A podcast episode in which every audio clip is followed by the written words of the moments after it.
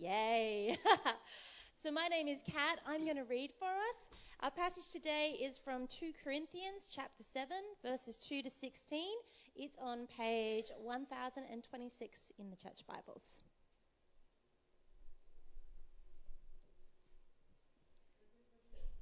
And if anyone wants a Bible, please put your hand up. Beautiful. 2 Corinthians chapter 7. Make room for us in your hearts. We have wronged no one, corrupted no one, taken advantage of no one. I don't say this to condemn you, since I've already said that you are in our hearts, to die together and to live together. I am very frank with you. I have great pride in you. I am filled with encouragement. I am overflowing with joy in all our afflictions. In fact, when we came to Macedonia, we had no rest. Instead, we were troubled in every way, conflicts on the outside, fears within. But God, who comforts the downcast, comforted us by the arrival of Titus. And not only by his arrival, but also by the comfort he received from you. He told us about your deep longing, your sorrow, and your zeal for me, so that I rejoiced even more. For even if I grieved you with my letter, I don't regret it. And if I regretted it, since I saw that the letter grieved you, yet only for a while, I now rejoice, not because you were grieved, but because your grief led to repentance. For you were grieved as God willed, so that you didn't experience any loss from us. For godly grief produces a repentance that leads to salvation without regret. But worldly grief produces death. For consider how much diligence this very thing, this grieving as God wills, has produced in you. What a desire to clear yourselves. What indignation. What fear. What deep longing. What zeal. What justice. In every way, you showed yourself to be pure in this matter. So even though I wrote to you, it was not because of the one who did wrong, or because of the one who was wronged, but in order that your devotion to us might be made plain to you in the sight of God. For this reason, we have been comforted. In addition to our own comfort, we rejoiced even more over the joy Titus had, because his spirit was refreshed by all of you. For if I have made any boast to him about you, I have not been disappointed. But as I have spoken everything to you in truth, so our boasting to Titus has also turned out to be the truth. And his affection towards you is even greater as he remembers the obedience of all of you and how you received him with fear and trembling. I rejoice that I have complete confidence in you.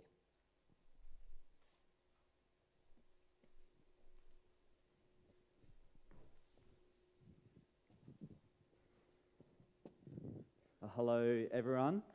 It's great to see us all here this morning. I think the weather does give us a good picture of the things we're looking at today. Uh, would have been far more comfortable just to stay in bed, rest with the hot chocolate, uh, and yet it's so much better for us as Christians uh, for us to gather and find true comfort, the comfort that only God can bring. And so it's great that we made it. Uh, I feel for those who can't come today, and we look forward to you being able to join us again soon. Uh, let's pray as we look at God's word today. Heavenly Father, we thank you that we can uh, be gathered here today to listen to your word. We pray that you help us all to grow in our knowledge and love for you. Uh, help us to serve you in all that we do. In Jesus' name, Amen. Well, when times are difficult, what keeps you going? Uh, this has to be a pretty pressing question for our world right now.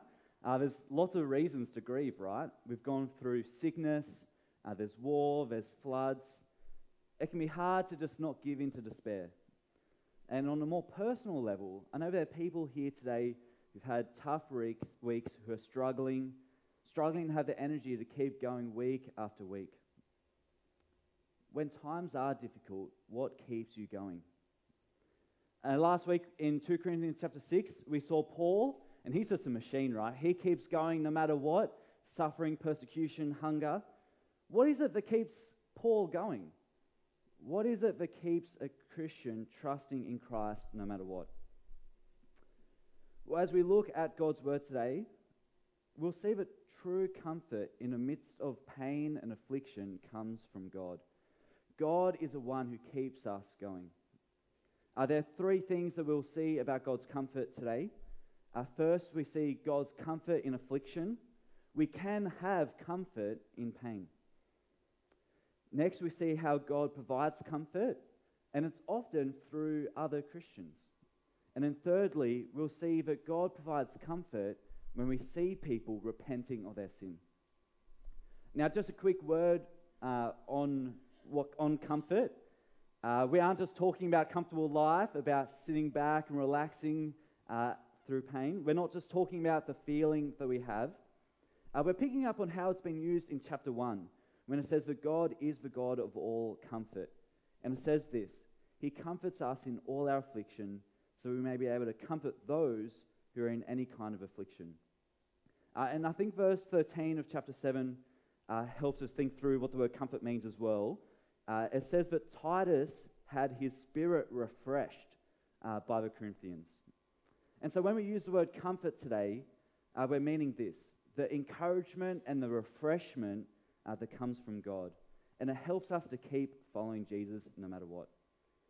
Comfort is an encouragement and a refreshment to keep following Jesus.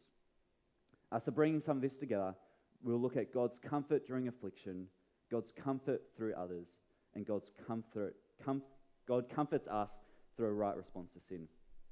Uh, so first, God's comfort through, uh, during affliction. We can have true comfort during tough times. God's comfort is so strong that even in the worst of times, we can be encouraged to keep persevering. Have a read along with me from verse 2, uh, yes, from verse 2 of chapter 7. Make room for us in your hearts. We have wronged no one, corrupted no one, taken advantage of no one. I don't say this to condemn you, since I've already said that you're in our hearts to die together and to live together. I'm very frank with you. I have great pride in you. I'm filled with encouragement. I'm overflowing with joy in all our afflictions. Now, this passage flows on uh, from last week. Uh, in fact, um, sometimes as I was reading this passage, I just had to make sure that I was reading the right chapter, right? Because uh, he uses some of the same words. Uh, in chapter 6, Paul reminded them uh, of how much suffering he's gone for, uh, done for the church. Uh, he's shown that he is trustworthy. And because of this, in chapter 6, verse 13, he says, Open your heart to us. And again, here in chapter 7, Paul continues. He says a similar thing Make room in your hearts for us. Now, by us, it means Paul and his companions like Titus and Timothy. And I think it's a bit of an odd expression. Make room for us in your hearts. What does that actually mean? But Paul does clarify it a bit in verse 3. He says, You are in our hearts to die together and to live together. I think that helps us know what it means to make room for each other in our hearts. When Paul's begging them to make room in their hearts, He's asking them to do what he already does to suffer and endure for each other, to be willing to preach the gospel, even if that means dying and entering eternal life. Do you see how God's comfort, it, it doesn't mean having a comfortable life? It's suffering and yet still finding joy in God. Paul then clarifies his attitude uh, towards the church. Uh, Sometimes when I'm writing an email, I feel like I'm not really clear, so I have to throw like a smiley face in or remove a few exclamation marks. So I don't feel like I've gotten the tone right. Uh, and Paul clarifies his attitude as he gives them this instruction. Uh, he says in verse 4, like he's not angry or upset at the church. Paul is suffering, and yet he's full of encouragement. He's overflowing with joy. And he says that this is from God later on. God is providing Paul with comfort during affliction. And so the command isn't coming from a place of anger. He's not just bossy, commanding them what to do. He really loves and cares for the Corinthians. He wants to see them continue to grow. He's encouraged by them. Uh, now, I reckon we are more prepared to experience pain when we know that there's a payoff for it. Uh, at Denver last year, I thought about some of my eating habits, and I thought it's a little bit unhealthy. I can get away with it at the moment, but I can't continue. Uh, so all year, I have gone. I haven't eaten at Macca's yet or KFC. Uh, persevering yet. Um, uh, I've been trying to cut a little bit of sugar out of my life. I'm doing that because I know that if I keep going, keep persevering, uh, there'll be some kind of payoff. Uh, I wish there was an easier way. Um, I, I, haven't heard of one, so let me know if there is, but um, I don't think there is. One of the challenges in the passage, though, is that it's actually good to suffer for each other, to have room in our hearts for each other. And this isn't the same thing. It's not short term pain to get long term pain, to gain. It's actually suffering knowing that God is comforting us. The comfort is ongoing. He comforts us during the affliction. We can suffer for each other knowing that God comforts us. We see it here in Paul, and we saw it in chapter 1.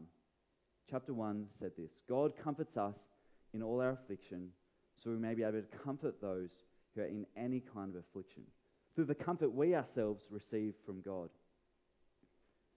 We can have joy in affliction so there's no reason to avoid suffering from each, for each other. We are to make room in our hearts for each other. I hope you know and I hope you feel the comfort that God provides for his people during tough times. And I hope that knowledge and the feeling that we have motivates us to action, to depend on God's comfort as we suffer for each other and as we keep encouraging each other to, to trust in Christ. As followers of Christ, we suffer for each other and take great comfort in God in the midst of tough times. Well, God comforts us in affliction. That's the first thing we learn about God's comfort here in chapter 7. We then see how God brings our comfort. Uh, he can do it in lots of ways, but the one we're looking at in particular here in this passage is that He comforts us through other Christians. God uses other Christians to encourage us, to refresh us to keep following Christ. Uh, we see a picture of this as Titus encourages Paul, and then also as the Corinthians encourage Titus. Uh, to help us think this through, though, we need to remind ourselves of a narrative that began back in chapter 2. Uh, see, here in verse 8, Paul mentions a letter. For even if I grieved you with my letter, I don't regret it. Regret it. Well, what is this letter? Well, it's not 1 or 2 Corinthians. This is a different letter. If you flip back to 2 Corinthians for a moment, it's only one page back, if you have a church Bible. Uh, what we see is that the letter, it was a kind of rebuke or correction. There was something wrong, and Paul wrote a letter encouraging them to repent. And Titus, he delivered that letter to the Corinthians. And Paul has no idea how the Corinthians are going to respond to that. Uh, he, and so he's really troubled, right? He's distressed in his spirit, he's anxious, is the church going to listen or are they just going to ignore me, reject me, and turn away? It can be so nerve wracking when you have difficult words to say to someone. You get that feeling that it's just, you just don't know how it's going to turn out. And so in chapter 2, verse 12, uh, Paul tells us that when I came to Troas to preach the gospel of Christ, uh, even though the Lord opened a door for me, I had no rest in my spirit because I did not find my brother Titus. And so instead, I said goodbye to them and left Macedonia. Paul, Paul was so troubled in his spirit, he gave up a good opportunity. He just didn't have rest in his spirit. He needed to find Titus. How did the church respond? And so Paul goes to Macedonia, and that's where chapter 7 uh, picks up uh, this again. Paul goes to Macedonia, and he still uh, has no rest in verse 5. In fact, when we came into Macedonia, we had no rest. Instead, we were troubled in every way conflicts on the outside, fears within. But then finally, God, who comforts the downcast, comforted us by the arrival of Titus. This is a practical example of God's love, how he comforts us through others. The arrival of Titus brings Paul great joy as he finds out finally how did the Corinthians respond to the letter. God comforts the downcast and he comforts us through close companions like Titus and the news that he brought. And we see another example of Christians encouraging each other in verse 13, uh, in the second part of it, of chapter 7. In addition to our own comfort, we rejoice even more over the joy Titus had because his spirit was refreshed by all of you. And this comfort language, it goes throughout chapter 7. God uses his people to comfort each other. The, uh, Titus encourages Paul, the Corinthians encourage Titus. It sets the tone for how God works. He comforts us through other Christians. And we know how that feels, right? Uh, we feel it, uh, I hope we feel it often. I think in particular, um, I think we think back to the moment we came out of lockdown. And the, after spending months apart, after spending time online, it was a long few months. But the joy we had when we came back together and saw each other, it's, it's massive, right? It's, you can't describe it. God brings us great comfort through each other. As we see each other persevering, and as we see each other uh, and keep encouraging each other. I think it's similar as well uh, to when we send people overseas, and then they come back, and it's just so great to, and so joyful to hear about how God's been at work. So great to welcome them again. God brings us true comfort through each other. And I suspect that's why you made the effort to come today. It's more comfortable in bed, but we bring comfort to each other. So let's enjoy this comfort. Enjoy meeting together. Enjoy the comfort that God gives through his people. Now, what might this look like? I suspect that a lot of us actually know what this looks like. It's a matter of putting it into practice. It might look like uh, just checking in with someone you haven't checked in with for a while, asking about how life is going. It's asking how people are going in their relationship with God. Galatians chapter 6 is a helpful summary uh, of verse 2. It says we carry each other's burdens. It's not easy to live in a world broken by sin. We know the temptations that await us back at home, uh, at work, even as we gather. And we need each other to get through it, to carry each other's burdens. God uses others, and so enjoy uh, the comfort that others bring. I want you to think back for a moment to a time where you've been comforted uh, by another Christian. Think back. It might have been this morning as you saw someone at the welcoming desk. Might be a little bit further back. Just reflect on that moment because I think that's what helps us remember this. That's what helps us to keep persevering. Remember the refreshment that it gave you to keep going. Uh, my mind goes back uh, to the comfort I received uh, a little while ago, uh, having a tough week, uh, and someone asked how I was going. And it was refreshing that they listened. It was refreshing that they encouraged me. And it gave me true comfort. It did help me and made the week easier. Even though the pain wasn't gone, it was comforting to know that someone had taken an interest. And the follow up during the week, uh, it was really helpful. It was just what I needed. It was the comfort that helped me keep going. I hope you remember the moments that God has comforted you through other Christians. And I hope that as we gather regularly, that we, are, we keep encouraging each other and keep refreshing each other. Uh, if you can't remember a time that you've experienced God's comfort, uh, let me encourage, uh, through others, let me encourage you today, when someone has asked you how your week has been, to be vulnerable and honest. Uh, and if it doesn't happen, walk up to someone and ask them how their relationship with Christ is going. Let's be vulnerable and uh, enjoy the comfort uh, that we can have from others. And I hope that you've registered for Weekend Away because that's going to be a really great time of encouraging each other and continuing uh, to find joy uh, with each other. Well, we can overflow with joy in affliction as God comforts us through other Christians. The last point explores this a little bit more. How, how do we actually comfort each other?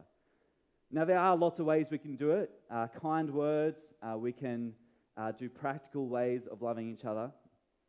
Uh, I think, you know, when someone rocks up after a really tough week of uh, telling people about Christ and just being persecuted, it's great for us to encourage each other and say, just keep going, keep trusting in Christ, um, keep finding our joy in Him.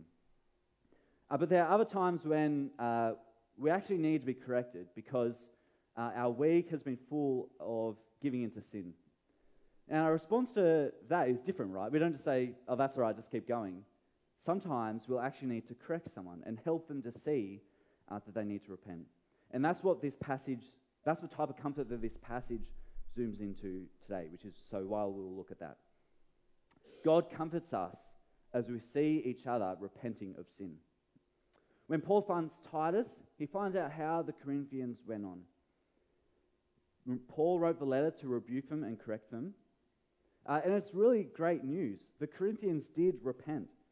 God comforted Paul by the news of the Corinthians. They responded rightly to their sin, they repented.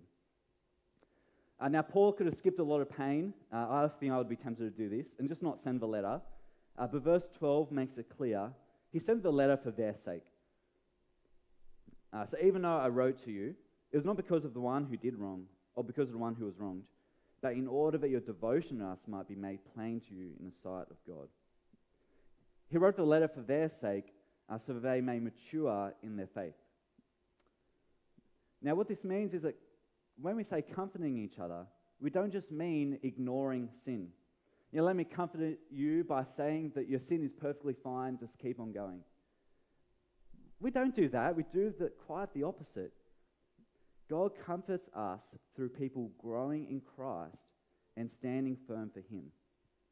And part of that is lovingly correcting each other and being comforted when we see people responding rightly to that. Now, I think there's normally two ways that we normally respond uh, when we're corrected. Uh, we can either just reject it, ignore it, make excuses, or just deny it. Verse 10 calls this a worldly grief.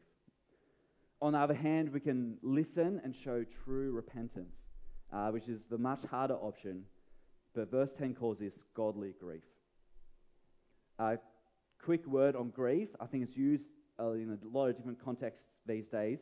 But here it's for specific grief. Uh, it's for sadness we feel about sin. It's right uh, after sinning to feel saddened that we've dis- disobeyed God. But it's what we do with that sadness that's important. That's the difference between a worldly grief and a godly grief. So, first, what does it mean to have a worldly grief? It often looks like regretting the effects of sin on our own life and just leaving it there. So, it might look like I regret stealing because now I have to pay it back. I regret gossiping about someone because now my life's harder because I found out and now my relationships are just ruined. I hate the lust in my life because I'm just worried about what it's going to do to me and my relationships.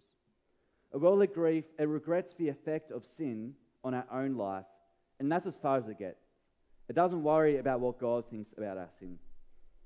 It's full of excuses, denying, denying the sin, or even just letting the guilt bottle up and not doing anything about it. Ultimately, this grief is useless. The sin is not dealt with because it ignores God. Worldly grief takes God out of the equation and it only worries about ourselves. And the stakes of this are incredibly high. It can't be higher. Have another look at verse 10.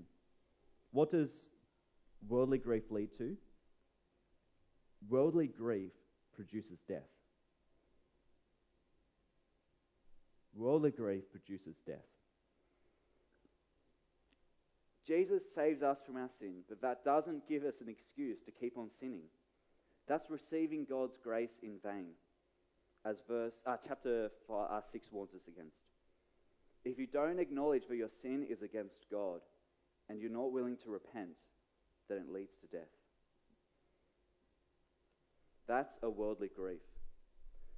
And I hope that type of, type of grief sickens you. I hope you avoid that type of grief. So, what does it mean to respond with a godly grief? A godly grief in response to sin. It regrets sinning against God and it leads to repentance. We recognize that we've sinned against God and we turn away from our sin. We change how we live our lives. We see the importance of repentance in both verse 9 and 10. A godly grief regrets sinning against God and it leads to repentance. So it might look like this I regret stealing and I'm sorry to God because that's not how He expects us to live as followers of Jesus. I regret gossiping and I'm sorry to God because that's not how He expects us to live our lives. And I hate the lust in my life because I am sorry to God because that's not how He expects us to live for Jesus. A godly grief, it regrets sinning against God and leads to repentance. Now, it's never easy to be uh, told you've been doing the wrong thing, uh, to be told about sin. It does lead to seed sadness and grief, but it's what we do with that grief that's important. And God uses godly grief to grow us. You see the immediate effects of this uh, in verse 11. Verse 11 says, For the godly grieving has resulted in diligence. They've grown in their rejection of sin and in their desire for God. That's massive. In their desire for justice. And more than that, God uses this situation to comfort Titus and to comfort Paul. The effects of a godly grief are massive. But more than that, more than just uh, immediate effects, there are eternal effects. Verse 10 makes it clear that this type of godly grief leads to salvation. No one is saved by being perfect all the time. The Bible is clear that time and time again, that everyone sins, falls short of God's glory. And a godly grief recognizes that we do all sin, and that the only way to be saved is by God's grace. God forgives us even though we don't deserve it. Godly grief, which expresses itself as repentance, is the only way to respond to sin, the only true way to respond to sin. It's a mark of someone who has truly repented and trusts in Jesus. We don't need to cover up our sin. We don't need to hide it away. We know that we all mess up. And what's important isn't just feeling sad about it, but responding to God, repenting and living for Him. It's sad to hear when someone gives in to temptation again, and yet it's so comforting when we hear stories of people uh, repenting and deciding to follow Christ. Now, there's lots of ways uh, we could apply this to our lives. I just want to focus on just two. Reflect on your own response to sin and being humble and ready to have sin corrected. So, first, reflect on your own response to sin. Do you respond with a worldly grief or with a godly grief? This is a big question. Do you respond with a worldly grief and just worry about yourself, or do you respond with a godly grief and apologize to God?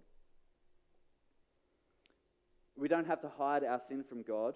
We couldn't even do that if we tried. But we have assurance that those who repent and believe in Him are already forgiven. And Psalm 51 it gives us a good picture of godly grief. Uh, let me read a couple of verses to help us see uh, how we can be responding to sin in our own life. You might want to read it afterwards or encourage each other afterwards with it. Uh, the first four verses of Psalm 51. Be gracious to me, God, according to your faithful love, according to your abundant compassion. Blot out my rebellion. Completely wash away my guilt and cleanse me from my sin. For I am conscious of my rebellion, and my sin is always before me. Against you, you alone, I have sinned and done this evil in your sight. So you are right when you pass sentence. You are blameless when you judge. Reflect on the sin in your own life, and I hope that you'll respond with a godly grief. Number two, it's important to have humility and a readiness to have sin corrected. When someone lovingly corrects our sin, I think we need to work hard at listening to that. We need to, we need to hear them because sin is serious, and, the, and our response to sin is serious. There have been plenty of times where I've been rebuked or uh, questioned, and it's easy just to dismiss it, just to get angry at the person, uh, and just ignore them. I think that's why we find it hard to actually uh, correct each other sometimes. So it's important that we pray for humility and are prepared to listen. Now, there's also an important place for correcting each other's, but I think it's important that as we uh, apply the passage, that we focus on taking the log out of our own eye and having humility and readiness to have our own sin corrected. And as we do that, we can be an encouragement to each other as God works in us to to provide comfort from each other. There would be too much to say if we spoke about how to lovingly correct someone, and so let's. Uh, so not, we're not going to focus on that. We're going to focus on having humility as people come to us and help us correct the sin in our life. There's a lot more we could say on that. We've only just scraped the surface. Sin really is messy, and it affects our relationships so much. And so, how good is it that despite our messiness, God does actually choose to use us to bring encouragement to each other, to bring true comfort to each other, and to help us refresh each other and encourage each other to keep going. God truly is remarkable to be able to use sinful people like me, like us, to bring comfort to each other. So let's keep serving each other, suffering for each other, and overflow with the encouragement that comes from trusting in God and His grace. Look to God for true comfort to keep going no matter what, as He refreshes and encourages, and encourages us through other Christians. Let's pray. Heavenly Father, we thank you so much for you are the God of all comfort. Thank you that through Christ we can have true forgiveness and reconciliation with you. Father, please help us to find our joy in you. Please help us to continue to encourage each other to find our comfort in you and your people. And Father, please help us have humility uh, and be prepared to listen to others. Help us to respond to our sin with a godly grief. In Jesus' name, amen.